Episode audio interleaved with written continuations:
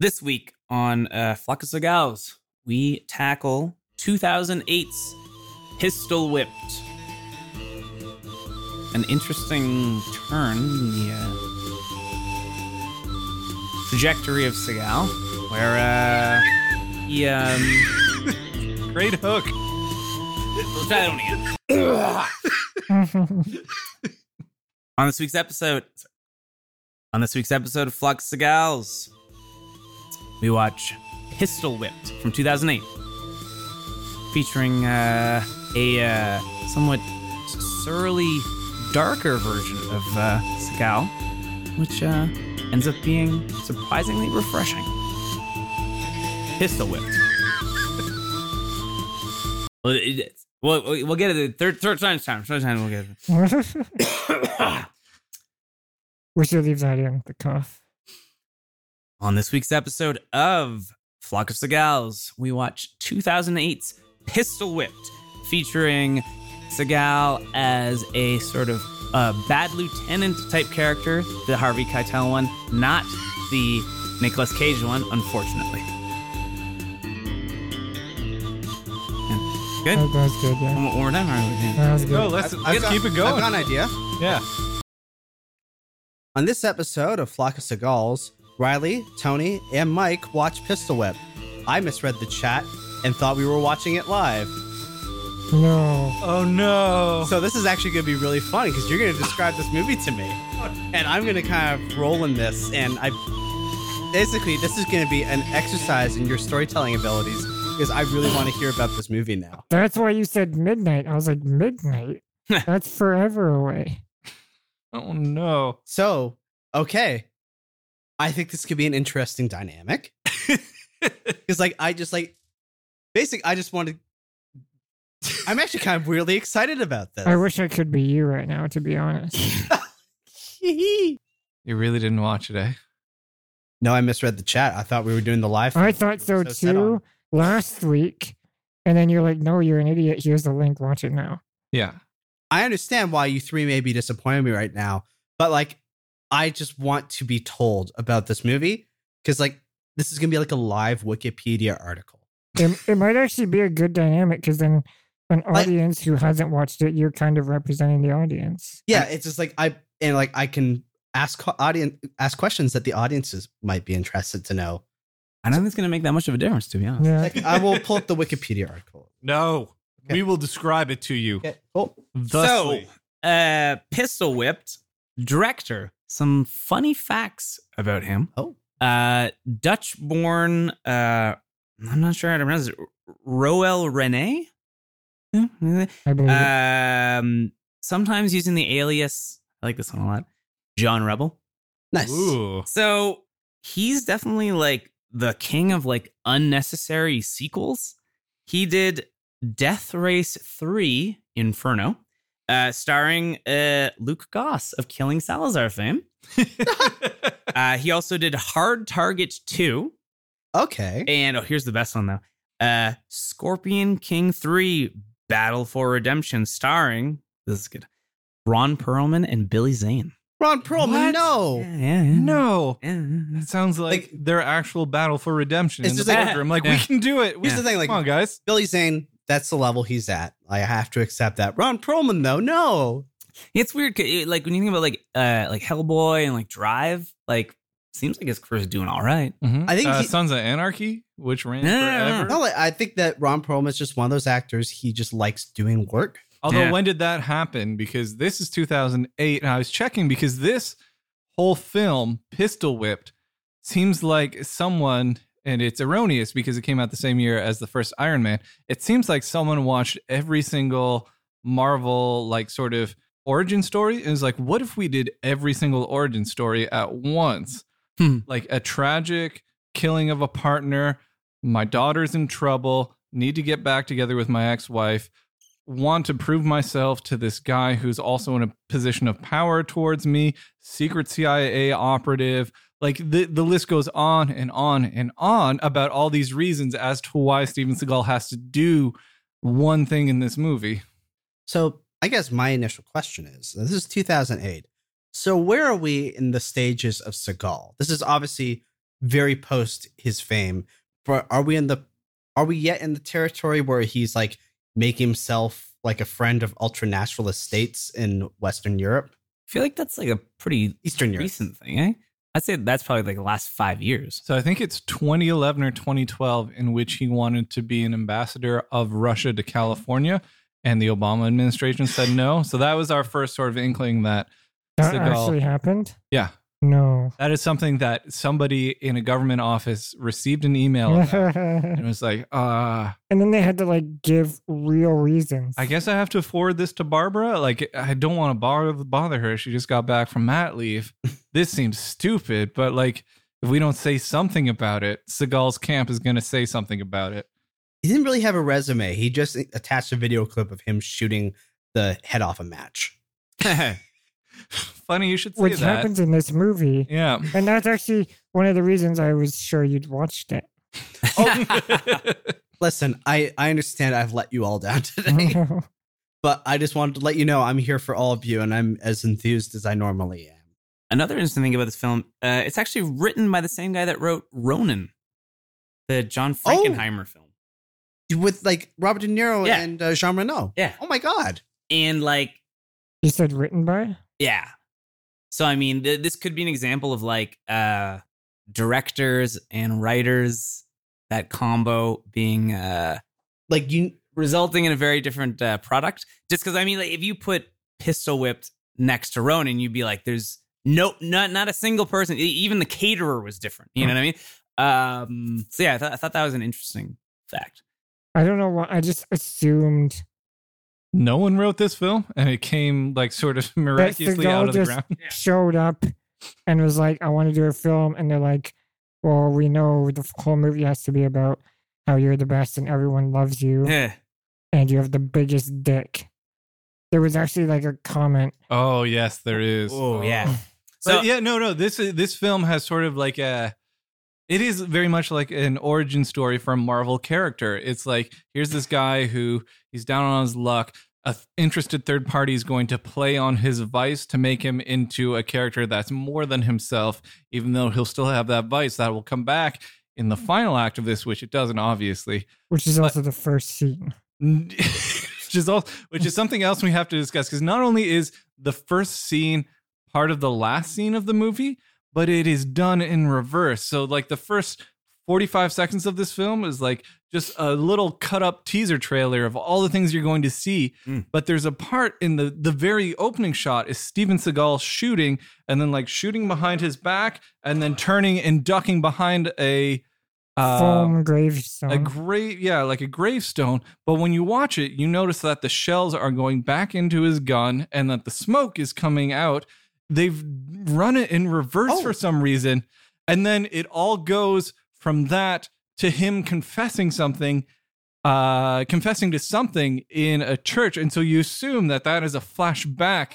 to something that's already happened but it's not it's just a little teaser Stay tuned, folks. you guys watch uh you you watch Steven Seagal's Memento.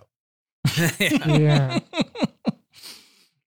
what one thing that really really caught me in the first scene just visually was like how a chunk of the gravestone breaks off and you can tell how like cheaply foam it is Oh yeah. and then that chunk breaks in half in midair before falling That is an amazing thing. Like someone mistimed one of the squibs, or they weren't expecting that part to come off with the other part because there's a, part- there's a piece of rubble of a gravestone that comes off. It's been shot off, and then it's behind the gravestone that it was just a second ago part of, and then it gets shot again through a mythical, I mean, like a JFK level bullet of just kerning around corners Yeah. and hitting this thing a second It- time. here's the thing with like the flashback, flash forward nature of this editing, you can do that whole back into the left sequence from JFK.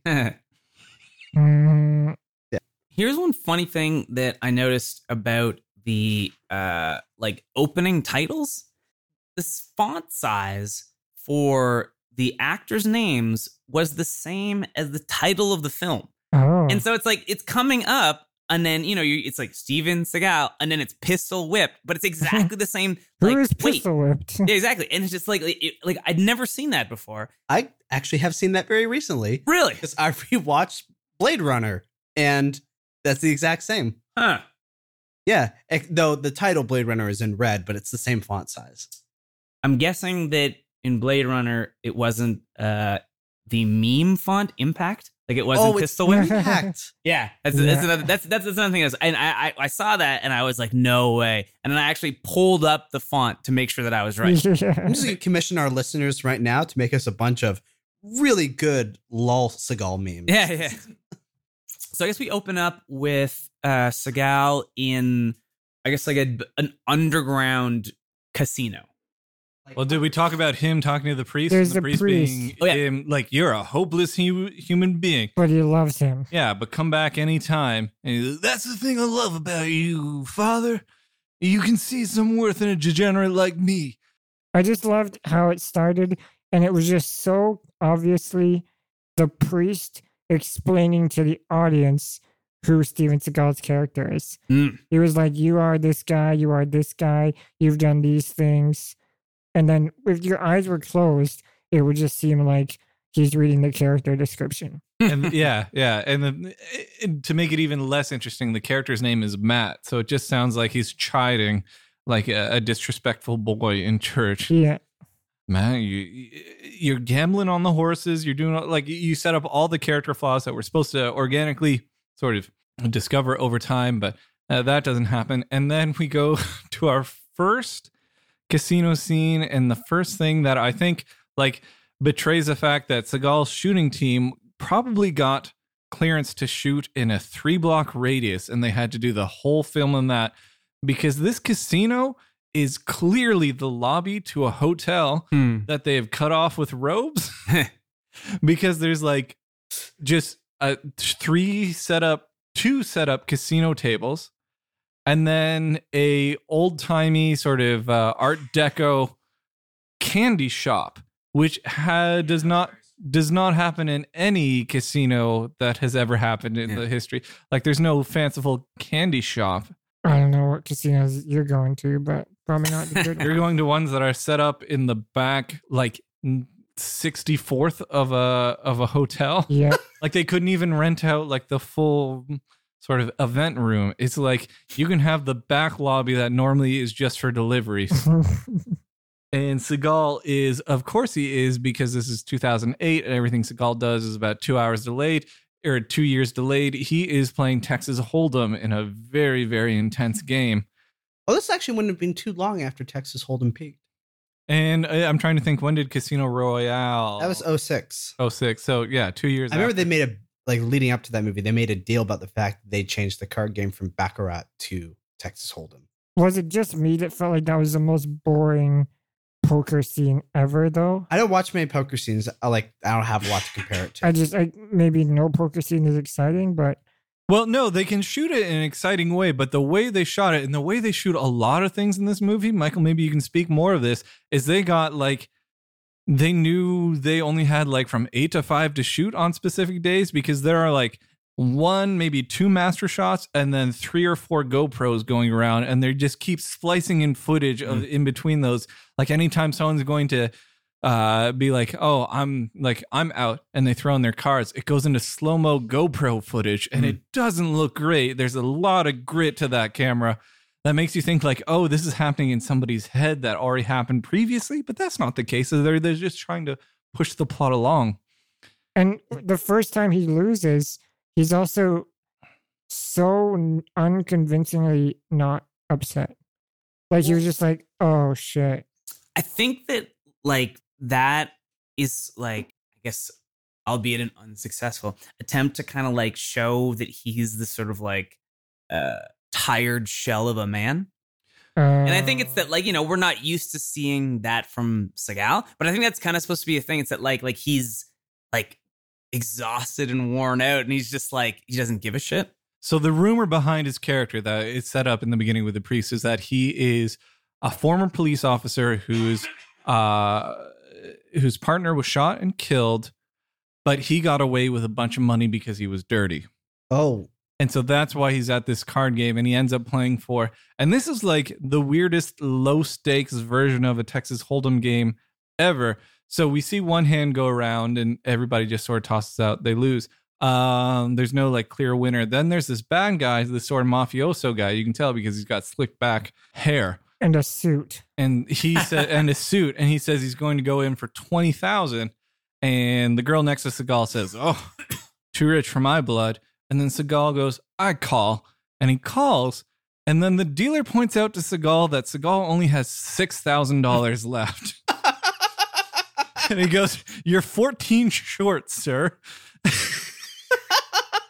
And uh, the, then the slick back answer goes, No, let him play. He goes, That's not how I run this table, sir.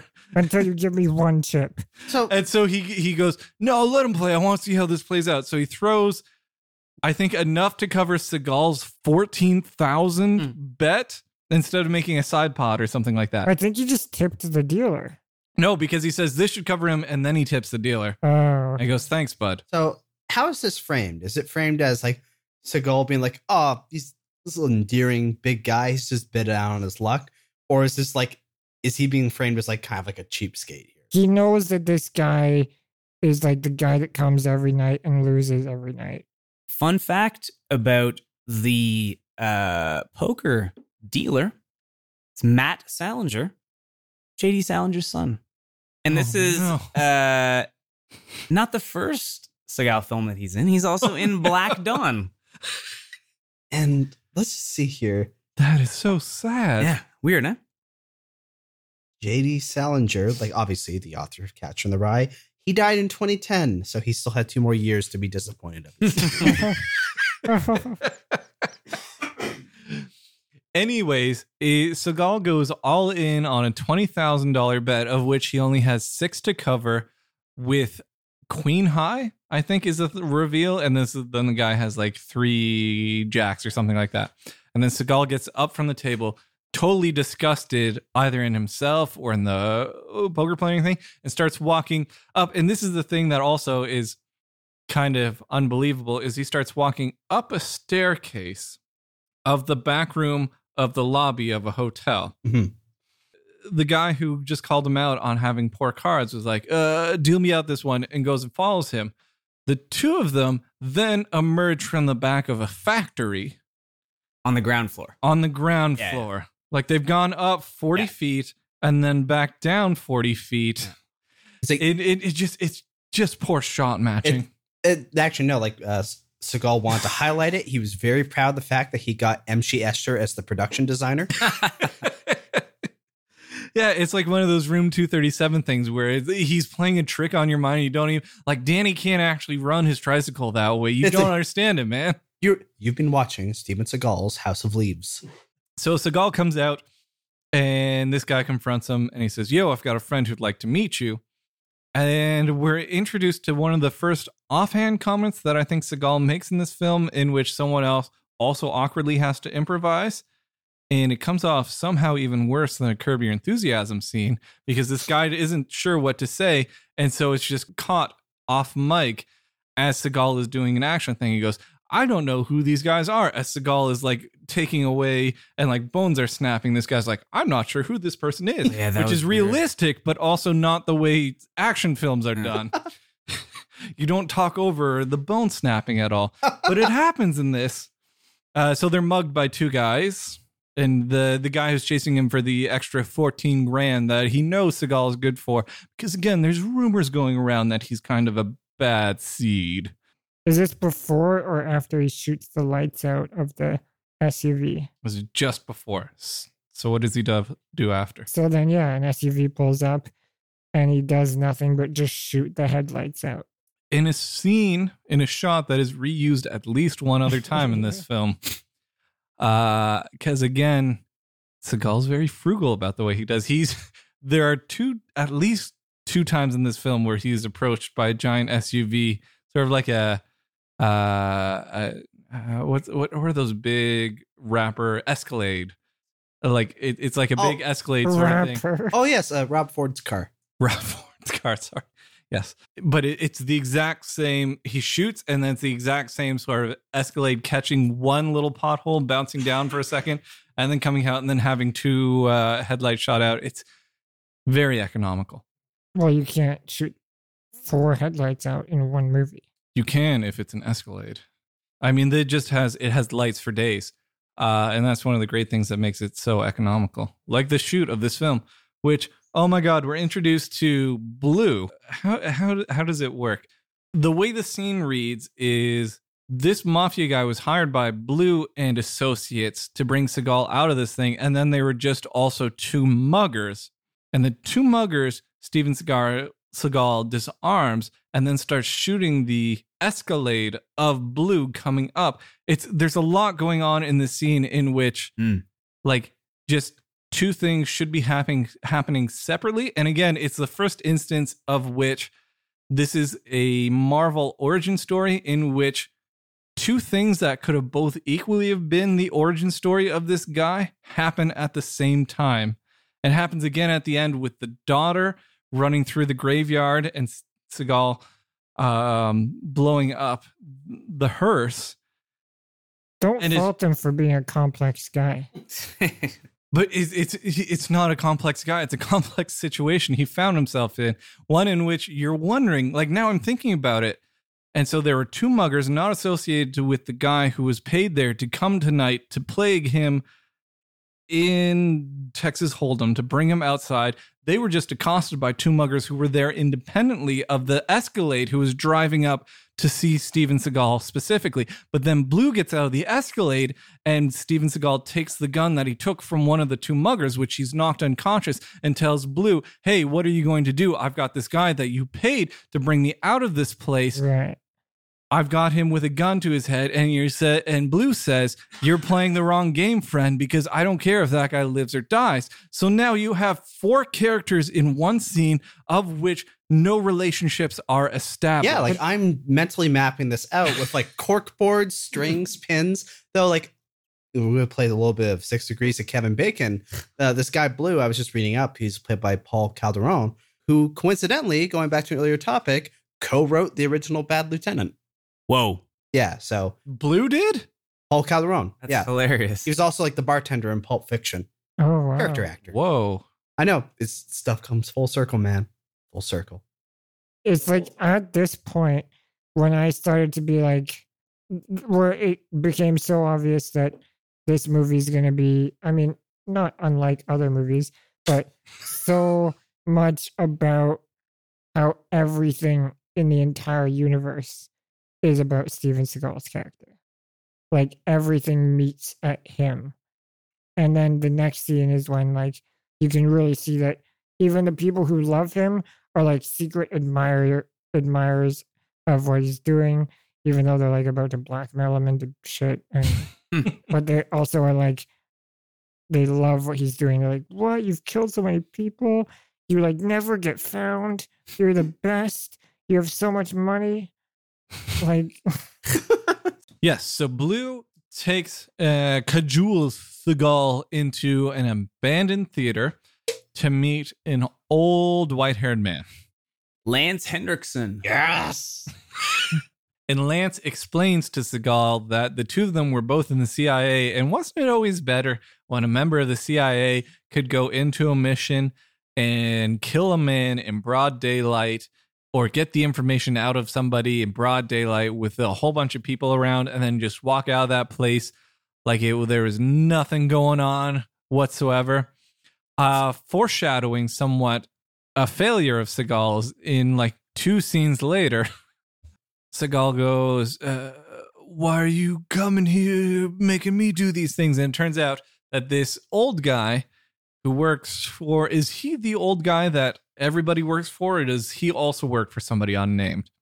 Anyway, there's a lot of money behind somebody who has bought up all of Seagal's old gambling debts Yes. or Marker. Markers. markers, of which I guess that's a thing that people did in 2008 before credit cards. for debt buyers. Yeah, like bef- wait, did this contribute to the recession? and Hospitals do it too. Mm. uh, just like here's a mark. Oh, it's- yeah, debt buyers, I guess. And so someone has bought up all Seagal's debt because he is, I guess, in this film, technically like an art student. And instead of forty grand, uh, he he is three million or a million, or I think it's three million in debt. Uh, and this guy has bought them all up. But the unlike regular debts, these are more like bearer bonds in which if someone just rips them up, they're completely done. because that's how the credit system works. Equifax. What else is relevant right now? Harvey Weinstein. No. Remember the last time when we talked about Joss Whedon? That was four weeks ago. We were so young then. Things change. uh, there's some like I'm just want to go on the record and say I don't think Harvey Weinstein is a feminist. I just want to go on. probably The, right. I'll preemptively go on the record and say I'm not going to say anything nice about Louis C.K. Uh, there's some hilarious dialogue in this scene where uh, Lance Henriksen is talking about like Seagal's first hit, and in like in the span of ten seconds, he uses the phrase "extreme prejudice." So I don't know if the scriptwriter like just finished watching Apocalypse Now or something, but it's like like really really awkward. In the same scene, Seagal al- also uses a phrase, "an offer I can't refuse." Yeah. Then Henriksen quotes a Seagal film in it, and he's like, "These scumbags have gone not above the law, but beyond it." Like it was insane. Wait, so like that writer's just been slam jamming Seagal movies and like I guess so. Coppola flicks from the Yeah. 70s. it was like really, really bizarre. I mean, it plays into my theory that Seagal is doing his own version of James Bond, who plays the same character every single time across different ages and millennia. It's just the mm-hmm. same guy going out off on the same missions because it's always the same setups every It's- single I time. don't It's the think he exact has- opposite. It's the same actor playing multiple characters. But the, all those characters are the same person. I just think that's his depth. That's it. I don't think- No, I think he's bringing a rich collage. there's nothing rich about. Personally, I just want to There's see. a different M, there's a different Q every time. I think he thinks he's like making a new movie every time. what do you think Timothy Dalton would bring to Above the Law? My favorite part of that scene, maybe I'm getting ahead of it a bit because it's the very end of the scene, but he throws a paper airplane into the air just to like, Hell yeah, that was weird. they, like Yeah, made it a the the white haired guy. Yeah. Um, and is this does this mark the first time that Blue tells Steven Seagal everybody you're about? So they set up Seagal to be a hitman essentially, and you're going to pay off your debt doing hits, but also we'll pay you a substantial amount on the side. Is this the first time that Blue mentions that everybody who he's about to kill also has like wives and children, like Seagal does, or not wives, but children, like Seagal does? Does he mention that more than once? Oh yeah, it's at least twice in the film, and it's a very odd thing where Blue clearly wants something done, but is also telling him all the reasons not to do something. Mm. Like all these people, Right. Yeah. he and I think it's supposed to be more of like a Tarantino-esque sort of dialogue where it's just like you know we're just we're all just little specks orbiting each other, and each one of us has this tiny little part to play, and we can't see who we are in this bigger thing. But you're about to kill the guy who, in this film, is set up to just be the worst man in the world by buying one piece of fruit, like speeding his car down a road, pulling to pull over to buy fruit from a small Asian woman's tiny little mobile fruit stand, and then just to make one sort of jerk off remark so Seagal can come over and say, Oh, do you know? And this is my favorite little ad lib. He goes, Oh, are you Japanese or Korean? And she says, I speak both. And I, eh, I speak. you spoke too. both? You, you speak Wait. both? I speak both too. Yeah. But he doesn't. He initially didn't ask. Like, do you? Are you? He he he asked, "Are you Japanese or Korean?" Which I think doesn't wear super well in 2017. Probably not so much in 2008 either. But uh, and then she answers with sort of like a lockdown answer, and then he's like opening it up with his sort of like white uh, I can do everything. Shining armor Does sort he- of guy. Yeah. Does he do the little head bow thing he did in uh You know what? What's I, am not sure if he does bow. what was oh what was the Thailand one? First one. uh, Belly of the Beast. yeah, like if you did the little Belly of the Beast, like it's off screen, someone's like whispering, You're getting the movies mixed up.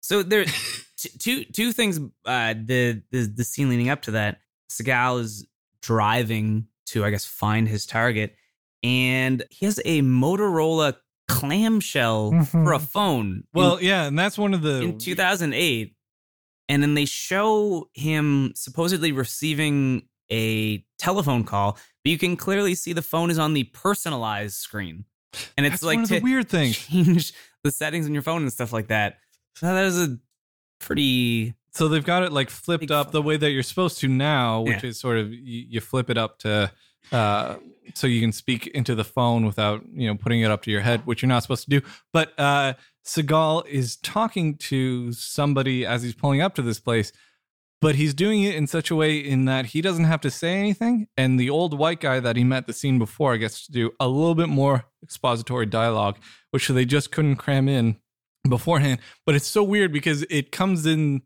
like it doesn't sound like it's phone dialogue. It doesn't sound like he's coming through the phone. It sounds like sort of the guy still talking to him, even though there's a Uh. scene separating it where Seagal shows off to his uh, daughter's stepfather that he's not a great guy anymore. Womp womp. But he's only not a great guy because Blue's holding a gun to his head, but his daughter can't see that. whipped. He's pistol That's whipped. when he gets pistol whipped. But I mean, this is what I mean by this is the whole sort of uh, Marvel setting up uh, like origin story sort of thing where it's like in every one of these scenes or er, in every one of these stories, there's a point where someone has to disappoint the person who they really, really like and want to hold cherished in this world by the duty that they originally have to do. And it's all just sort of a uh, you know, with great mm, power comes great responsibility, sort of thing. But with Seagal, he doesn't even have that so much of a great power. He's just mostly confused through this film. Yeah, I was gonna say like, what kind of Mario Marvel superhero defaults on a gambling debt? I'm like, ah, oh, Ant Man. Yeah, exactly. That's what I kept thinking of through this. Although uh, this uh, Steven Seagal's character is supposedly an alcoholic because his daughter has to pour out a giant thing of booze in one of the flashbacks, which is technically not a flashback, but also not one of the scenes that we see further on in the film. It's very confusing. It's very confusing. So I guess Seagal is uh kind of trailing his first target. And uh basically like we just see that this guy is a bad person and that he's he treats women badly and he's just like a bad criminal. Basically just sort of like I guess uh both for the audience to feel okay about our protagonist essentially killing him in cold blood Because his name is Bruno, I think. it's something silly. Like Yeah. it's a uh, like a like a prototypical like Something killable. Goomba scumbag uh uh name. And also I guess maybe like uh, you could also say that like it's making it easier for Seagal to kill them, you know. And so um during his surveillance, he goes to a bar and runs into uh, his love interest for the film, uh, Drea, and they end up hooking up.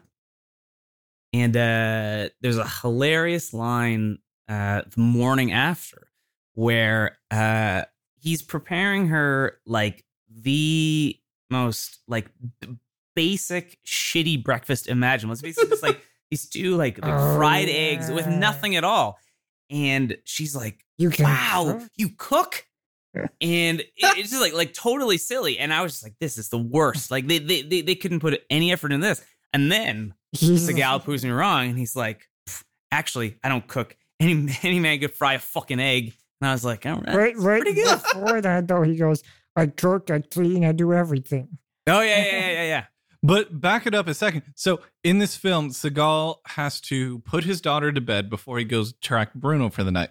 So he puts her to bed by carrying her to the couch that in his few scenes earlier, she was tucking him into bed and then pouring out his booze because he's such a booze hound, blah, blah, blah. She puts her to bed on that couch, goes out, tracks Bruno at a bar, is accosted by a woman because he keeps watching a man across the Yeah. way. The two of them get to talking. Seagal has gone to like a fancy yuppie upstyle bar wearing a bowling shirt of two red stripes on the outside, one white in the middle, and like fake, not even like I paused it. I paused the film on the actual thing. It's not even like Asian lettering, even though it's supposed to look like it. It's like uh, Dance Dance Revolution versions of uh, Asian lettering. She still makes out with him at this bar. He's like the smoothest guy ever. because he's the smoothest guy Well- ever and just sort of encapsulates her into his own flab as he's doing it. Uh, Well, it's like and then- watching a sea anemone. and then he takes her home and after their you know sexually charged banter and then blue is revealed to be looking at them through the window as they do sort of like a very sexy pose in silhouette and then the next morning where is his daughter? His daughter who he put to bed in the couch meters away from where he's now serving this woman who he slept with the morning or the the evening before breakfast. No mention of her whatsoever at all. Like she's she's gone. I where have did she to go? say, I hated the daughter character the whole time. the daughter character like everybody in this film mm, not everyone. Some people were overwritten. She was underwritten. She was like, she laughed a lot about nothing, but then also was like emotionally adept beyond her years. But then again, we're we're at this point in this film where this film presents us with two possible or- origin stories of why Seagal is doing something. One is he's doing this for his daughter, so he goes out at night when she's asleep, but still wants to be a great dad. And the other one is he's trying to get his life back on track, and he has a woman in his loft for the first time in a while. But the two of them apparently in this film are incompatible because there's no shot where he you know, sneaks the daughter off to school and then gives this other woman who he's sexually satisfied so goddamn well because there's a weird conversation between the two of them about what if she became a man and Seagal would be jealous if she became a man. This woman is black. Seagal would be jealous if this woman became a man and had a bigger dick than him. I don't think that's possible. And Seagal says he, d- or the the woman says, I don't think that's possible. and it's just, I made my skin crawl. oh, it was so bad. I, there was a definitely like Seagal wrote that line. it, yeah, I, I can imagine him ad libbing that, and then in the actual filming, like the the take they had to cut out, there was just kind of five seconds of everyone on set just being very silent and uncomfortable. it's like, okay, let's take that from the top. One funny thing that I noticed is the uh the mob boss who's sort of his first hit. Uh the license plate on his Hummer 2 is DJ Roof. Oh, I didn't notice that. And like uh, uh, th- like his name isn't Roof and there's no character named DJ Roof and it's just like it's bizarre that like uh it's also the worst character name ever. yeah, like it, it's weird that they would get uh, a vehicle with a corny vanity plate to use in your movie if the vanity plate had no correlation to something in the film. Yeah, I don't know. It's, very, it's almost like they were like, "We need a vanity plate," and he's like, "Yo, my cousin's a DJ." yeah. Do you have any confirmation that that's actually a vanity plate, though, or is he just kind of cursed by the state with that plate, just the random assignment? I gotta assume it must have been because like to have that spacing because it was like D like DJ space R O O F. And so I guess we're probably getting to the part where uh Seagal has uh, been trailing him for long enough and he actually uh executes on the hit. And uh needless to say, uh Lance Henriksen's Oh yeah. uh, hype about him being able to go into a, an urban area with bodyguards and disappear without a trace? Not really, because it's the most c- clumsy, silly thing where he just like like shoots up this place, and it's just like like but he has to make himself look like the good guy too. yeah. So it's definitely like the least stealth thing imaginable. yeah. oh, also, in multiple times in this film, uh, Steven Skull t- calls people bad hombres. Hombres? Oh, Ah, which again uh, and it sets up this scene nicely where in uh, american mafia are trying to sell secrets to north koreans ah, yes. and it's like it just this film just keeps becoming what was outlandish when obama was the president is now like the most pertinent thing in the world bad hombres and north korean secrets before that i just have Seagal as a drunk loser I, yeah, I was reading up on the Wikipedia article, and that's like literally the first line of the synopsis. He's just- just drunk deadbeat. I have to keep myself in the loop somehow. The drunk thing doesn't really ever come into play though. Even though like she pours out his booze. Yeah, I think that's the only reference to Uh, so so he's just not stumbling around doing these hits. I guess he has to be like which would make it a good movie, I think. if he was drunk and then like kept missing or something. It would be. I mean, anything would make this movie interesting. And I think today we're gonna have to ask each other, what would you do to improve this film, as opposed to what would you rate this film? Because Dan is out of the loop. But um, so Seagal goes to again, surprisingly, the back room of the hotel that they rented the lobby of. Uh, also has like a very robust dinner menu, I guess, because they've expanded out a little bit farther in that same lobby. Because it's not this scene is it's a dinner in a restaurant, but the restaurant is only a restaurant because it's in a lobby surrounded by cubicle walls. it's incredibly sad, and no mafia member would ever be caught dead doing these things. But then Bruno, the mafia member, uh, not only is he meeting with North Koreans to sell them secrets, because that's what mafia guys do, but he's also telling his waitress on one of the most important business deals uh, in his life. He's inexplicably saying, "Hey, honey, why don't you come over here and give me a little kiss?" Oh, you won't need to kiss me. I'm gonna fuck you in the ass later. And it's just like such a weird escalation of where that man's character was. It's just like if you had any sort of semblance of we have some sort of sympathy for this man, because again, Blue tells Steven Skull just before he goes out for the hit, this guy has a daughter. Okay, uh, that's all washed away in Yeah, like- a very uh, the impression I get of this guy is that he watched just the Tom Cruise scenes in Magnolia. It's like that's literally everything he's learned about relationships. And so the guy, so Steven Seagal sits down and he says, Hey, don't like the way you're talking to our waitress. Could you apologize? And so our Bruno says, Oh, sure, I'll apologize after I'm fucking dead or whatever. And then everybody attacks him. Steven Seagal kills everybody. Just uh, after I fuck her in the ass, I think. No, Whatever. That's I mean, here's the thing is like with dialogue this great, any attempt to quote it is just going to desecrate it, right? True. Yeah, that's really true. They put a lot of work into it. Uh, so Seagal runs up, I think the same set of stairs to escape as he did the first time in the ca- separate casino uh, to escape.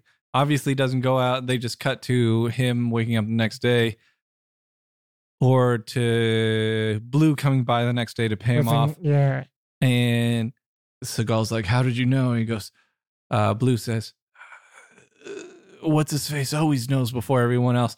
Although, I mean, if there was a shooting in a major restaurant in downtown, Hmm. I think that'd probably just be reported on the news is this pre and on Twitter in 2008. Was there Twitter in 2008? When did Twitter start? I assume. How else did Obama beat McCain? I mean, really? Hashtag look at the facts. I'm just unless you can't because it's 2008. Oh my god! just please. I, I just want to thank you for implanting in my mind the idea of Lance Henriksen on Twitter. Oh, oh, jeez! Wow, I'm getting. It's like, wow, my old dial-up can never give me information this fast. That's the extent of my Lance Henriksen so far. Uh, it's growing, and it's growing on me. Uh, so what happens next? Does Seagal go to check out, uh, uh, try and get a background check on Blue? Mm, Possible. No, I think it's a little bit later on. yeah, he starts the- casing the guy.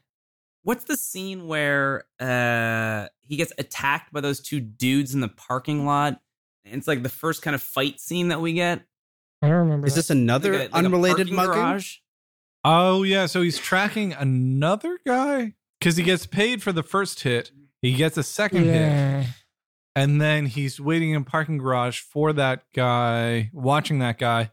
Two people come up to him, and again in a confusing scene where these two people, these two guys, uh, come up to him. They say they're with the police, and they try to shoot him. Seagal uh, disarms them. Of course he does. Although the the first guy does get a good shot off on him, uh, not gun, but like punches him across the face, which is not something you normally see. Then Seagal tries to choke this man out as the man is confessing as to who told them about it. And is this part of the giant misdirect in which he tells them that it was Blue who Yeah. sent them? And so Seagal's like, I know what I'll do. And he goes to a home hardware. This isn't in the film, but we assume it happens. He goes to home hardware and picks up a box of matches and then goes to the most abandoned warehouse that he can find, which coincidentally, if you look up the shots, is right next to the hotel he came out of, which was also a restaurant, which was also a casino. Right next door is an abandoned warehouse because uh, you can see the same rubble, and he just starts setting up matches like he did when we were watching uh, Lawman. And in that thing, it was a tour de force championship for Seagal. In this one, not so much. Michael, take it away. He did light a couple in this one. Oh yeah, but somehow, like, there's no way he could have shot those matches and not hit Blue as he walked away. Like, I don't think there was any way the angles would work out. Yeah. Well, I don't want to ruin it, but he was shooting blank, so there's no way he could have shot. Like, or maybe had Wanted come out this time? Do you think Steven Seagal had been practicing the whole bullet bending thing that they had in that movie? what if I put one curve just before it goes through millions of curves?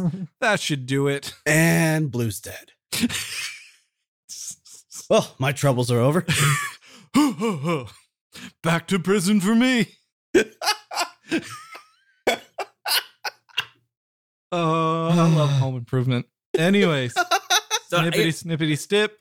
one thing probably worth getting to now is that the the other characters in the film, which I, I thought was kind of an unbelievable dynamic because we have Seagal's former partner when he was a police officer who uh kind of like I guess did did some stuff that he wasn't supposed to do so Steven Seagal didn't get in trouble and so he was just kicked off the force instead of uh like going to jail or something and so his former partner is now uh hooking up with his with Seagal's ex-wife Hmm.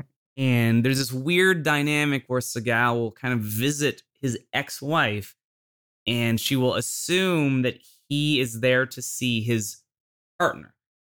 And it's like, uh, So I didn't. I didn't think it was the part. I didn't think he was his partner. oh yeah, I thought Seagal's partner was killed in a thing that everyone assumed Seagal had embezzled money from, and this other guy said Seagal was on a stakeout with him, and then Seagal's wife married the other guy. Or are we confusing with Out to Justice, where his partner was killed in that? like there there was some other dude that was killed, but like I th- I'm pretty sure it was his partner. All right. I mean, again, it's mm, they introduced so many different characters Mm. and then just kill them off randomly. Oh, so it kind of preceded Game of Thrones in that way. yes, but not in a good way. Like, not no, this is something. This is a teachable moment sort of way. Like so many of Seagal's films, like there are so many teachable moments. you learn a lot of what not to do. I learned a lot about flowers in The Patriot. That's what got me drinking tea. One of my favorite scenes was uh I think it's the second time that uh Seagal is forced to to bail on his daughter because he's got to go off somebody. But uh his partner, who again is with his ex-wife, uh has his uh, Seagal's daughter in the car and she refuses to get out. And so Seagal kind of comes over to the window and he kind of just knocks on it, just kind of casually, expecting her to sort of respond. And she just like won't even look at him. And so he starts kind of doing these kind of like goofy knocks and making goofy faces. And she just like won't budge. And like it's actually like pretty sad. And like it, like it was like a pretty good dad moment. yeah, yeah. Yeah. Like the way he was knocking on the window to be like, hey. Yeah. Where will we I'm so rank this on the scale of the Seagal dad moments? Oh man, like it, it, I'm glad you mentioned that actually, because like like in this film, whether or not you know he's nailing this like uh tired, beaten down, washed up character, or whether he's just tired and beaten down in real life, Right. the the scenes where like he's like uh, like incredible are all of the dad scenes like when he goes to the aquarium with his daughter and like like ev- yeah. it- it- just like like children bring out the best in Seagal like like he's just so believable like the this is like Except- an energy When he goes, what does I heart you mean? Like, uh, I hated that. He was like, what does the heart mean? And she's like, love. And he's, oh, you think I'm that stupid? You're that, that was That works pretty well out of context, eh, Tony? what does I heart you mean? That sounds like it would um, I mean, work pretty well in context, by which I'm for uh, our Simpson fans out there, the uh, Steven Seagal trying to get the attention of his daughter in her stepfather's yellow Dodge Charger. Mm. Mhm. Um, that he comes to drop her off in every single time is just to say a fuck you, which is why I don't. I also don't think that they're partners. But anyways, uh, that is a qualm for the uh, the, the screenwriter to figure out. Uh, he's probably dead if there's any justice in this world. But uh, the way Steven Seagal is knocking on the window is not in like a knock, knock, knock sort of way. It's in a playful sort of Homer Simpson at the end of the episode where Lisa is tired of being the daughter of Homer. So Homer starts acting like an ape and plucking her hair for things. Like that's the way he's knocking on the window and sort of like, I've forgotten the way that humans do these things in just like a last desperate attempt. And if you think about it out of context as just a father reaching out to a daughter in the stepfather's car before the stepfather drives away and not in a film, it's so sad. So sad. And I guess we move on to the second hit, which is uh, less straightforward because, unlike the first hit, uh, the person who he's going to kill, they don't spend extensive amounts of time showing what a scumbag the person is. Uh, and actually, the the setting for the second it was kind of cool because it's like that that DIY bowling alley with all the like Chinese gangsters. Where you had to Yeah. just, the guy had to roll the ball back to him. Yeah, I thought that was that was kind of a cool detail. But again, you can tell that was shot in the same location as the abandoned theater that Mm. uh, he met. Like everybody in this world lives within like three levels of each other. It's a it's a very convenient uh, place to be living if you're a super good guy or super bad guy. Fight Uh, choreography for that scene was great. Hmm? Fight choreography for that scene, and That's actually true. for this whole film, like as far as late period Seagal goes, it's definitely like head and shoulders above everything else. That's not true. The last twenty minutes, the editing is incredibly sloppy. I couldn't believe it. Like the gunfighting. Yeah. Oh yeah, it's terrible. I just mean like that, like the the hand to The hand hand- stuff. yeah. Like it's just like like we- we've seen a few other films around this period where like they're editing around his physical inability and it really shows. But like with this one, like I mean, he really seems like he's like kicking ass. You know, like like there's a few parts where like you know he's you know punching people. There's one part where he like kicks someone, they go flying, and like it actually seems like he's really like fucking dudes up. I don't remember where it was in the movie, but I remember one fight where he, some guy did a spinning kick at him, and he just like stood still, and that sent the guy flying back. Yeah, yeah, That's pretty sweet. Unstoppable force, immovable object. yeah, yeah. yeah. But this does this scene does have a very good setup, which is these bodyguards are uh, bowling, and there's an old Asian man down at the end of the track who's setting up all the pins after they bowl, and that that little touch is such a nice little wrinkle. Like that sets up a whole scene as to where these people are at. Uh, like probably around my Simpson fans again. Uh, Frank Grimes' apartment who lived above a bowling alley and below another but uh, this is probably the type that they were doing. So there are some people playing mahjong and another few people who are bowling, but it's like a manual bowling alley, and there's a nice shot of the the old man rolling the ball back and it going over the hump and down and settling in nicely. That was really nice. Mm. And Seagal, actually, this whole thing is pretty nice. Seagal is sent in to kill this one guy. Uh, he sees that the girl that he, he the guy he's sent to kill is fucking a woman. The woman is on top of him she sees Seagal enter the room and he motions with his silencer pistol to get off. Uh, and so she does, and she doesn't scream or anything like that. And he shoots him. And goes, and there's another guy that he's supposed to kill. Then Blue comes in, even though Blue was just supposed to witness this whole thing. And the two of them escape together. Uh, Seagal gets shot. Blue says, "Hey, you're gonna want some uh, some sort of anesthetist for uh, whatever it is that you just got shot, probably some nitrous oxide.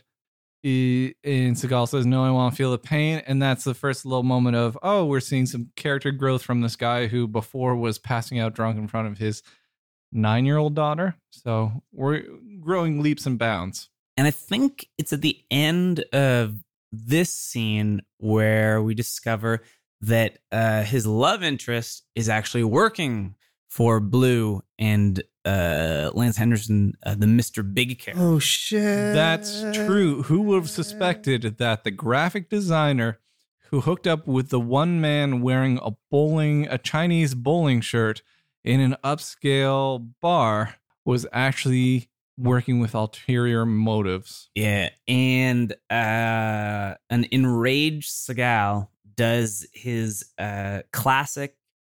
When I'm talking to someone from a certain culture, I will talk like that culture. Mhm. And uh, earlier in the film, she makes reference to uh, like the being unhappy, working in situations where uh, men were in control or whatever she was doing, blah blah blah. And so when he sees that uh, Dre is working for Blue and Mr. Big, he says, uh, "Ain't no motherfuckers around here telling you what to do. Ain't that right?" And I'm just like. "Oh Oh, my god." oh, he sounds like Quentin Tarantino. Yeah, in, in, in this film, there's, there's there's like he's got kind of three inflections that he uses. There's just kind of like regular stuff talking to uh, his former partner uh, Steve, right, the gray haired guy, I think. Anyways, so we got that uh, when he's talking to his daughter again, also just regular voice. Uh, when he's talking to Drea, uh, he's got his like jive talking voice, and then later in the film, he starts doing the southern voice. Where he's kind of Yeah. like, uh, Oh, yeah. like I forget what the exact context is. I think it might be for like Mr. Big or for like the more kind of like threatening tough guy stuff. But he starts doing this like really heavy like cowboy sort of thing. Wait, a cowboy or like cowboy or like I'm just a simple country lawyer. That that kind of stuff. no, no, no. I, for one, would be on board to see Seagal bring back Matlock. I mean, that would be amazing. So his third target is his uh well, after this, he's so disillusioned with the group that is sending him on his missions to kill people that he's like, yo, guy who used to ex partner, ex partner, hey, Yes. ex partner, uh, look up blue for me. Yes. And then, or he says that earlier, and then he, the information finally comes in, and Seagal returns to the police precinct, which he used to work at, and that he's not greeted with open arms. So that that I found that scene, and uh, this appears later on in the film. Uh, like, how is a disgraced police officer who's thrown off the force allowed to walk around a police station like that? And it, like, it's not even that like someone came in and let him in. Like, it's just like seems like he's given free because someone asked for his ID and he shows ID, and they're like, "Yeah, go right ahead." So he does have the ID badge, and then his he says, "Don't talk with me here. Let's go for a walk." And then they converse, and then the other guy goes just to shoot live ammunition ammunition down in the gun range, and uh, the second in command, the guy who sneers at Seagal when he Yeah. comes in and says, "What the fuck are you doing around here? Never thought you'd show yourself again around here," attacks him Mm. in a very ill-planned. Like if you were to kill somebody in a police station, just think of all the different ways you could do it. Your mind could go anywhere. There must be drugs in the lockup that you could do. There could be a gun that you are issued. There could be someone else's gun that you could just take on the sly and then kill. There's someone else's ammunition that you could just shoot. This man chooses just to leap out at Seagal, a man at least a foot taller than him, and say, Boo, I'm gonna kill you. And Seagal throws him against a medical tray, and that flips over, blah, blah, blah. Medical tray that they have in the police station. Yeah, where you go to get stitched up after you oh, shoot Oh, okay. yourself accidentally in the in the firing range. Because this is the other thing that happens is the his ex partner, Seagal's ex partner, the stepfather, hears he doesn't hear anything as he's shooting, but he hears a scuffle going down Yeah. like 200 meters away, and so he takes off his headphones. And then the next scene is just the guy going, "What the fuck are you doing, Seagal?" Blah blah blah. Seagal's cursed out. Is there anything more to say? Does the guy get killed or? No, they're No. just uh, pulled apart. Uh, Oh wow! I briefly processed that like, oh, just pulled limb from limb, screeching, dying horribly. He just pushed him basically. Just like a push, the table fell. mhm. I think the table took more damage. A lot of male ego in this film. yeah. Now we find out that he's in next target. Uh, so Seagal's next target is the um is his ex partner who's now been who's now the captain of the precinct. Uh, and Seagal can't believe this, and so he goes once again to his uh, ex wife's house. Says, "Can I talk to him?" He's out in the backyard. I guess they're throwing a party or something like that. Seagal's wife, as she's talking to Seagal, she's not only flirting with Seagal but also revealing information that suggests that Seagal's ex partner, now her husband, is not the greatest man in the world, but he still doesn't believe it. So he leaves. As he leaves, the partner finds out that Seagal was there, figures out that Seagal's probably onto him, goes to the church and kills the priest because he's looking for Seagal. And the priest says, Oh, Matt's probably in all the places you normally expect him gambling dens, whore houses, all the places you expect a man like Matt to be. And uh, this is the big turn of the movie because we think that the stepfather is looking for Seagal for his safety. He stabs through the confessional Yeah, how does that happen? into confessionals are very weak. Aren't they? It's just the grace of God that keeps them standing. So the one thing about the scene that uh, really jumped out to me was that like this is it was such a like squandered opportunity, and this is just like like just seemed like like in terms of like like film language and film editing and stuff like that. Like it just seemed like such an like like how it should have played out seemed so obvious because they start the scene uh intercutting between blue uh Mr. Big and Seagal talking. And uh, Blue and Mr. Big are trying to convince Seagal with a bunch of evidence that Steve is actually like this dirty cop and he's this bad guy. And that's why you shouldn't feel bad about Mhm. killing him. At the same time, we see Steve talking to the priest who we know is buddies with Seagal, And he's clearly trying to get uh, information out of the priest and we're gonna we're cutting back and forth and that like like as the scene progresses like there's a lot of tension because we're finding out all this stuff about how steve is evil and then steve is clearly trying to figure out whether the police whether the priest knows any bad stuff any incriminating stuff about steve and it it uh you know culminates in uh steve stabbing the priest. But here's the thing. Oh, they're they're cutting back and forth between the two scenes, but like just when it could get super super exciting, the last 90 seconds of the scene, it's only the uh scene of Steve and the priest. Even like they should have been cutting back and forth right to the end, right before like, you know, they would drop some like a big bomb and Seagal would finally be convinced, and then we cut back and then Steve stabs him. But instead, it's like they're ramping up, ramping, ramping up, and then they just go back to the priest scene and leave us there for like true. 90 seconds straight, even though there's this back and forth, whoa, whoa, whoa, whoa, whoa. And there's like, it's like, whatever happened to the fucking scene? And it's just like, like it, it sounds like it, what could have been like the most dramatic and exciting scene in the whole film. And it seemed like they started off doing it, just like completely abandoned it. So yeah, that was very strange. I was imagining someone in the editing suite just giving up halfway through the Yeah, scene. yeah, yeah, yeah, exactly. And I'm spent. They don't pay me enough for Yeah. this. And so uh, the, the the thing I was talking about before about uh, if Seagal is a, a disgraced police officer, why is he getting access to things? So uh, there's the crime scene of where the uh, priest has just been you know brutally stabbed, and you know there's, there's tape up everywhere, and they just let Seagal walk in Yeah. after he shows ID. And take the cover off. Yeah, yeah, it's like like like insane, completely insane. But and- then he, right there in that moment, he's like, Did you do this? yeah, yeah. And then so his his former partner Steve advises one of his underlings that they need to arrest Seagal. The underling who bounced out and said boo to Seagal in the Right. police station. Yeah. I will scare you to death, you six foot four man.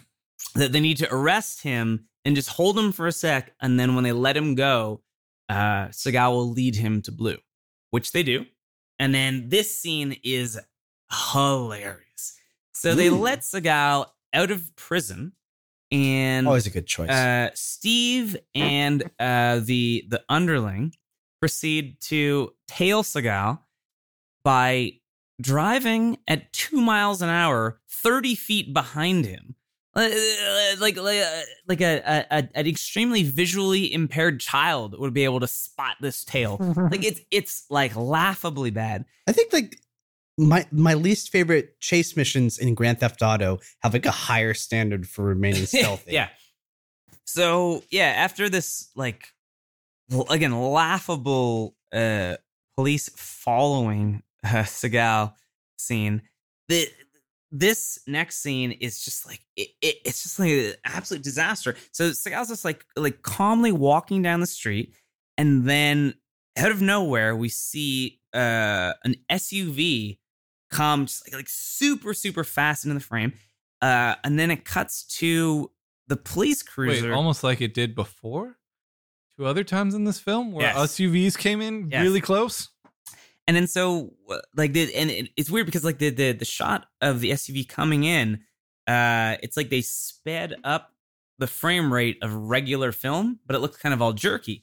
And then we cut to the police cruiser, and it's just kind of like not doing anything super exciting. It's just like taking a right turn. But for some reason, it's in super slow mo.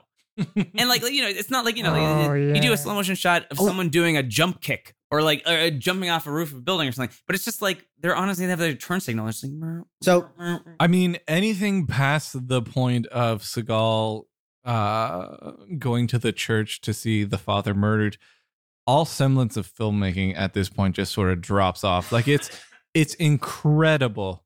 There's a lot of like moments too where they have a scene that you don't know if they planned it to be like dramatic or something, or if they just realized the scene was too long and then they just sped up the timing of it. Mhm. I'm just Mm. imagining like all of the key crew members just being gradually overcome with ennui as post production went on. and it's just like the editors giving up in the middle of it. So it's the directors like handling like basic editing, scoring, all this at once. I mean, you're more right than you know because can we skip ahead to the end where it's uh, Seagal and the is is there much more that we need to really cover? Ooh, one funny thing. Oh, So uh, there, there's a there's a there's a bad shootout scene. You know, the, the- we go into the details, but it's just there's just like a bunch of dumb shit. Here's an interesting thing: at the end of this shootout scene, when Seagal and Blue take off, did you guys notice that they knock over a fruit counter, Hmm. and it's the fruit counter of the Asian woman from the Oh, start no! and like like like like you're talking before the their you know, livelihood. re- recycling uh locations and stuff like that like literally uh, come on it's the same fruit counter What's ironic is that's a compliment in Korea, but it's offensive in Japan. And she knows both. Uh anyway, so the partner shows up to I assume at this point my mind was just completely bald because again, one of the crazy things about this film, uh worse than any other Seagal film that I've watched is the sound was the worst I've seen in or I've heard in any Oh, Seagal yeah. film. It was incredible. Like almost everything like someone dropping ice into a drink is like and you're like it was just two ice cubes I can feel it. Or like even the the the, the shootout where blue drives up uh before anyone takes a gun out you hear gunshots. Mhm. and the shooting hasn't even started yet. Someone is just driving. They- they- you hear gunshots and then you see people stop their cars I mean, and get out. this is the first thing you learn like when doing audio mixing that like it's shocking like how overpowering certain sounds can be. Mm. like loading a whipped cream container with CO2. I mean, these little things that you think would never come up in a normal audio mix overpower it completely. Anyways, the cops go to. Is it the death of the? Is it the funeral for the father? yeah For the priest who's funeral. been yeah, died? yeah Standing Which up. is weird because they're the only people who show up. Ooh, never even thought of that. Actually. I mean, like when you become a man of the cloth, you don't get to have a family. I mean, that's true, but he was also he was nominally in charge of like a, A a, whole parish. congregation, Hmm. like in a cathedral, which is where he was stabbed to death in. You'd think there'd be a big movement on social media again. 2008, at least Facebook was around. You think like the parish should notice, like, oh, where's Father Dan today? Oh, oh no. Oh, jeez. Oh, sorry, Lord. Uh, and so the cops, the only people who show up to this priest's funeral are cops who are all armed with either like Desert Eagles or standard issue Berettas or AK 47s. And they're all like, let's watch each other's backs. And they're like, yeah. And then they all load a shot into their chamber at the same time. And Oh, what has to be the hilarious. most cock happy scene I've ever seen in film. Like just sort of like, what would be the most awesome thing? What if everybody had like a way to show their cocks to each other, but they, they didn't have to show their so it wasn't gay. So they didn't have to show their cocks, but it was like, yeah, I'm with you, bro. and so they all load their guns at the same time, and you hear like and so they all go off to attend a funeral in slow motion. Oh my Every god. Every single one of them gets their own walking away from the huddle scene. And this is the thing is like the guys that this uh Steven Seagal's old uh partner came with, he couldn't find any lookers in the group. So they keep shifting to different odd looking people who have all been like like people who you think these guys probably aren't cops. They're people who were recruited off Craigslist that for an ad that said, "Do you have a gun? Come to funeral, twenty dollars." And so they they're all there, and they're all like walking off into different directions. And then Seagal walks up to his ex partner completely unimpeded, even though everyone has every single angle because they all walk off in different directions in slow motion. Seagal just walks in between them, I guess. Yeah, without noticing them hiding behind gravestones. Yeah. And so Seagal just walks up to the main guy who moments before said, Most important thing, you all have my back. and then they all click their guns. And then and they like all walked off, and no one was like, "Oh, I should check my peripheral vision."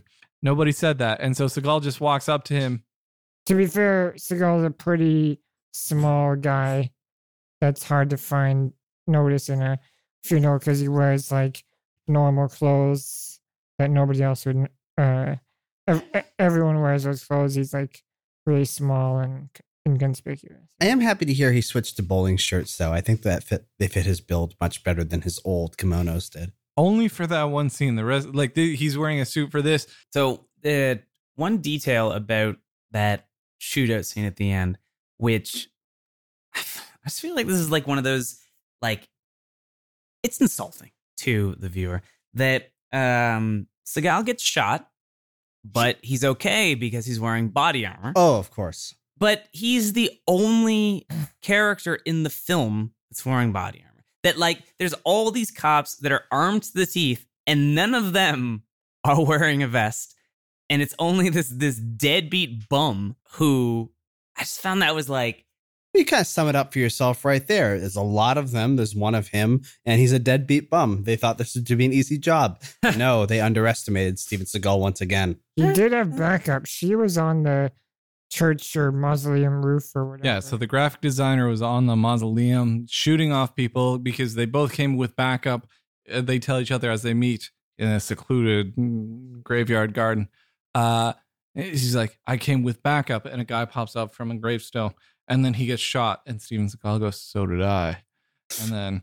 Blah blah blah. Things happen, and the nice thing, the the beautiful thing about this scene is like it could have been a great action scene. Oh, They totally. lay out exactly like there's probably like 500 square meters where they're playing around with in terms of space and there you they sort of lay out where everybody's at and then they completely squander it because they do a whole bunch of things that I didn't even know were sins in cinema and one of the things that I love that happens multiple times in this film is somebody is shot very close up doing something in slow motion.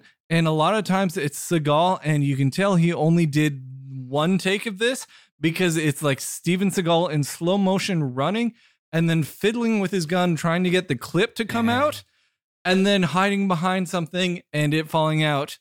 Or like him shooting behind his back in one take and then coming back, which was the thing that we saw in backwards motion before trying to trick us. But the greatest thing about this shot is they didn't have enough coverage so they had a bunch of they had to shoot this a bunch of different times and so what happens in slow motion in one shot which is steven seagal shooting behind like a mausoleum he shoots and shoots and shoots and then he goes to reload and then it switches to sort of if steven seagal was 400 meters away from me and I'm shooting with like a very close up lens so I can get him completely in focus. We then pull back to 200 meters away, and there's another guy who's also shooting, but Steven Seagal is still in focus in the background, hmm. 400 meters away. Oh, geez. And I- so we do we do hmm. 400 meters away, Steven Seagal in slow motion, emptying a clip and trying to reload it clumsily. And so that's in slow motion. and there's Then a we train cut- coming from Albuquerque at 200 miles. an and then we cut to 200 meters away where this guy with Steven Seagal in clear view in the background is just in like is no longer in slow motion. And so you see how stupid Steven Seagal looks as he's trying to get the clip out of his gun in the background of another scene that's shot like to their credit, they kept it continuous. Like it all happens, it all makes sense sort of linearly. It just looks so dumb because you see actions that happen in slow motion, then happen in regular motion, and it just looks like cavemen trying to figure out how guns work. I mean, you help make that the most sense it possibly could have made. It was so bad so because you have men die in different rates of motion 24 48, 24 48, 28 4 48. Just let him die. as silly as shootout scene was and as, as painful as it may be, the viewer is rewarded with uh possibly the most amusing piece of dialogue that uh Seagal delivers in his entire career. Before that, though, sh- the girl does send his daughter right into the gunfight. That was super weird. yeah. Go see your dad. By the way, you might die because of doing that. Yeah, so the his, his love interest has just fought off one person as Steven Seagal is fighting off multiple people. His daughter has gotten away, meets up with the woman who, again, in this continuity, have not spoken to each other at all because she snuck out the door before this woman woke up. She says, Go see your dad. As she's saying that, active fire is heard in the background. And this woman says, Go towards the light. Give up on life. Hmm. so this girl, Steven Skull's daughter, runs to see honestly what would be a horror image in any other film is turned into this triumphant ending of this one. You're going to be really happy Killing that herself. dad's got money now because we're going to need some therapy lessons. I mean, it, you're so close to the mark. It's amazing. Steven Seagal watches Steven Seagal's wife's new lover, his ex partner, die. And he dies in one of those ways which, even though he's sitting on the ground, he sort of jumps up a little bit when he dies before he falls over into the ground, as if, like, oh, I had a heart spasm through the heart that I was just shot through. Ooh, I And just got Steven shocked by Seagal- that uh, doorknob. Sorry, Michael. I don't want to ruin. I don't want to step on this. Say it. Ah.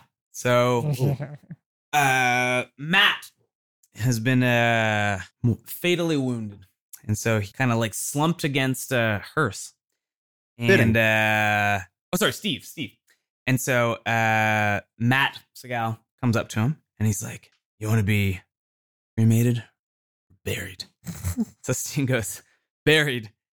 And then uh Matt basically uh blows up the hearse and uh, the guy's engulfed in flames. Not and even then that. he yells, You cremated now, motherfucker. Not even that. It's cut in such a way that the girl comes running down the hill. oh, to, yeah, to see the dad being blown up. Yeah. Not only to see the dad blowing up, but Steven Seagal takes up Matt and bursts through the back of the hearse yeah. to load him. Yeah. He uses Steve's dead body to break through the back window of the hearse to load Steve's dead body.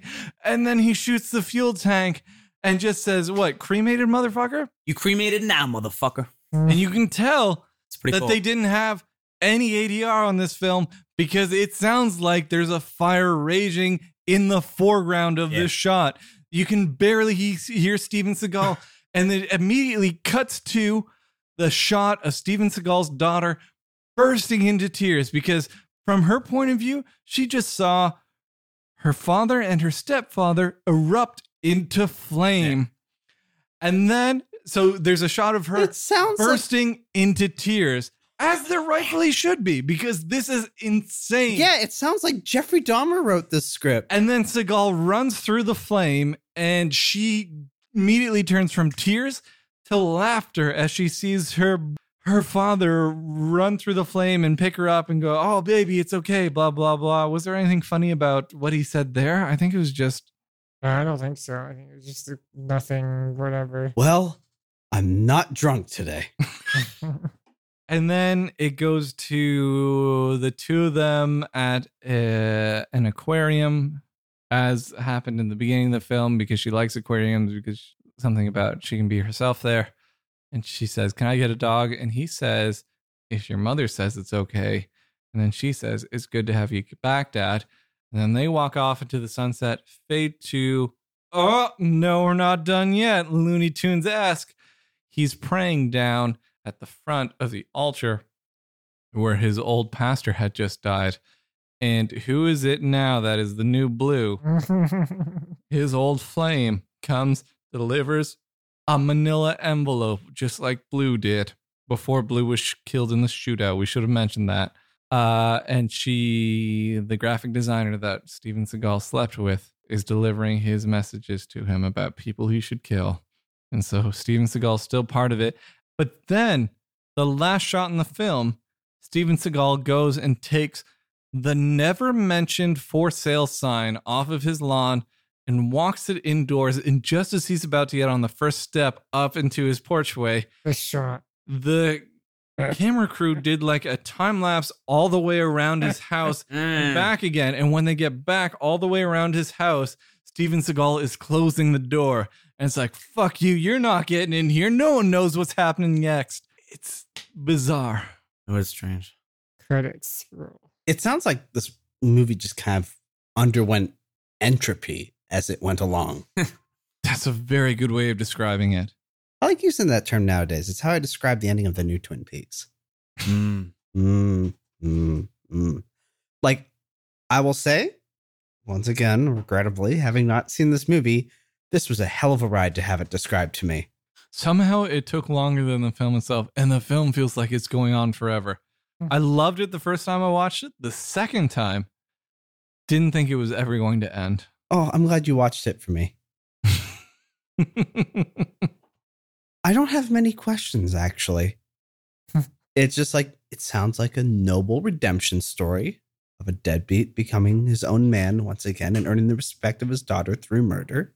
I mean, beat by beat, if you were just to give the bullet points, it is Ant Man, God, you are right.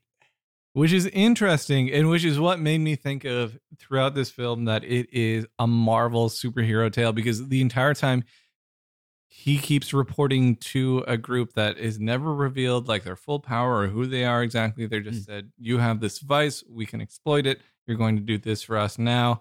Blah, blah, blah. Here's your kimono. Although, in other. but the thing is, it, it just, this film throws so much at you in a way of saying, if anything, if any one of these catches the viewer in the right way, we can do a sequel. And it's interesting to see it in that context because there's so much setting up a new one and there's so much of just being like like they do give you so many different like oh, are you interested in characters who have a daughter that they want to protect or are you interested in guys who are trying to get their life back on track? Like it's there's so many different ways that you can take this film and even the ending he's not even forced to choose. It's left ambiguous whether he gets back with the mother or whether he is still with the woman who he's sleeping with before. But we do know his house is no longer for sale. It's no longer for sale he doesn't need to sell it because he has money now. because he's he's he's relegated to murdering people within uh within the tri-state area, He has a full which apparently is quite lucrative. He has benefits for sure. I mean, in 2 years if they film a sequel, they could all just be about Bitcoin. Uh and Steven Seagal has bet all of his uh for sure, assassins use Bitcoin now. And you're saying this with the authority of Uh, an assassin. Like, the- Oh. Tony has a point there because I remember when words start getting out about Silk Road a few years ago, you know, like the kind of online black market that only used like Bitcoin for its transaction method. Like there was like a subsection for like hitmen, basically. Though I imagine that they were all undercover cops mm-hmm. hmm. just trying to catch each other. So, final thoughts on Pistol Whip. Tony. I hated it so much. I hated it so much. It was from like immediately I turned it on and the first scene is the foam gravestone getting blown up and I was in it. I was like I'm watching this till the end. But no part of me enjoyed the movie except I enjoyed hating the movie. But I would Hmm. never like I liked enjoy I, I liked watching the movie for the sake of hating it and hating Seagal and learning about his tiny penis complex. but other than that, it was a bad movie.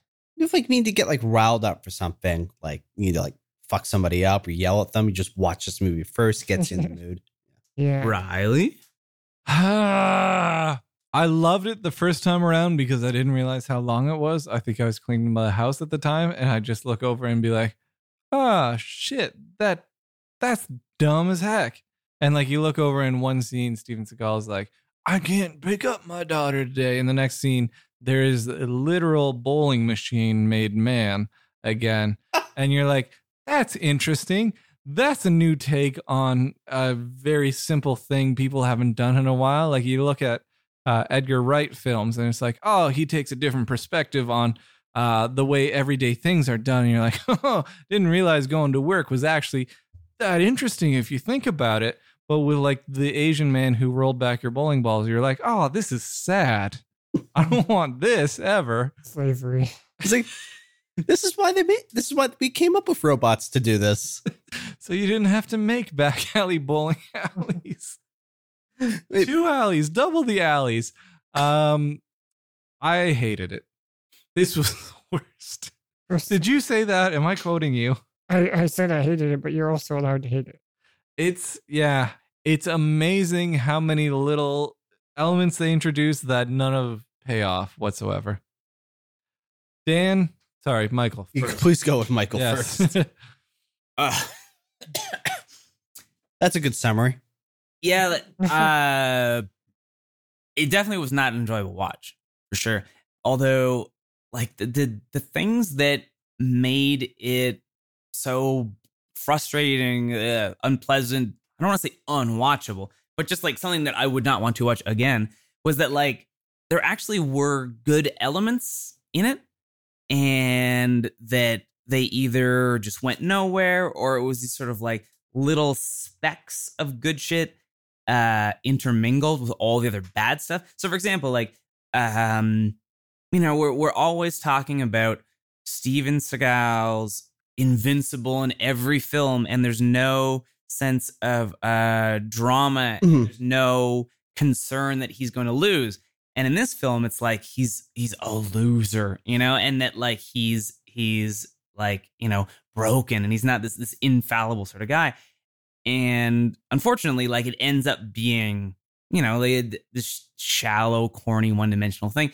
And that like ultimately it's it's like you know the side of Seagal that we've never seen before but that narratively just goes nowhere. And it's it's totally pointless. There's great fight choreography but then there's some disastrous like some of the some of like you know we we make fun of the uh you know sound design being bad whatever the it, it- like uh continuity errors, whatever, whatever. But I mean, there's some scenes that are like some of the worst stuff you've ever seen. Um, so yeah, like it's just it it's just kind of like a frustrating watch. And I mean, like it also looks kind of ugly at times. Like there's just like a lot of like really ugly things in it. So yeah, like I mean, I, I definitely would not recommend someone watch this. Uh, it's one of the worst ones for sure. Uh, it's unfortunate because like it it it could have been an opportunity for Seagal to like reinvent his career. Like Sounds like a Really? three out of fifteen. Uh, Dan, as a blind man lost in the woods, someone else approaches you and describes to you Mm. in detail, as we just did, Mhm. the plot A forest, of Pistol Whipped, which is inside of a lobby. and we say pistol, but kind of think of like pussy, because that's that's what we're. Oh, trying is that go what they were going for? Oh, that's a shame. Uh, My impression of this movie is that they wasted Lance Henriksen, a tremendous talent. Paul Calderon, for that matter, who's the man in the woods told you it was Lance Henriksen. he, he was a very knowledgeable man. he may have been Lance Henriksen. Dan, do you want to give another shout out to your podcast? Because you have a very nice horror podcast. Yes. Uh, so I've recently launched Outside of a Dream, which is a podcast focusing on new horror, specifically new horror movies that have come out since 2010. I released the first episode a couple weeks ago. It's about Jennifer Kent's The Babadook. And I will actually be releasing, uh, you know, at the time of this recording, tomorrow, the second episode, which is about The Witch, the debut film of uh, Robert Eggers. Uh, so you can expect that up online. This is going to be probably released a little time now. It's going to be released on October 12th. It was released. I'm speaking in past tense about something that is yet to come. And yes, so I'm going to start out bi weekly. And one of the things I have loved about your Facebook page is I myself am a scaredy cat. I hate watching scary films. Each day you give us a little tiny synopsis of why, at least for October, you're giving us a little Yeah. synopsis of your 31 horror films. Yeah, 31 Days of Halloween is what the hashtag is called. I'm not hashtagging it for the Facebook group, but the same difference. And so, yeah, each day I do a write up on like a film that I think is either very scary and or fits the Halloween groove. I've been doing mostly horror so far, but I'm going to switch it up with some non-horror stuff that still really, you know, fits the mood of the season. And so, yeah, uh, today, that's to say October 11th, I just posted about William Friedkin's The Exorcist, which, while it is not the scary film, the scariest film ever made as it's been marketed as, it is still one that is very near and dear to my heart. And the first ones that you marketed that I've actually seen. Whatever. We haven't even decided on the next film. You'll you'll discover in two weeks. We'll post it up on the Facebook page. What is certain is that I will watch it this time around. this has been Flock of Seagals. I'm Riley. Michael. Michael. That was Tony, kind of. and Daniel. And Daniel, thank you so much for tuning in. Uh, we'll be back in two weeks. Do do do do. Yeah. Nice.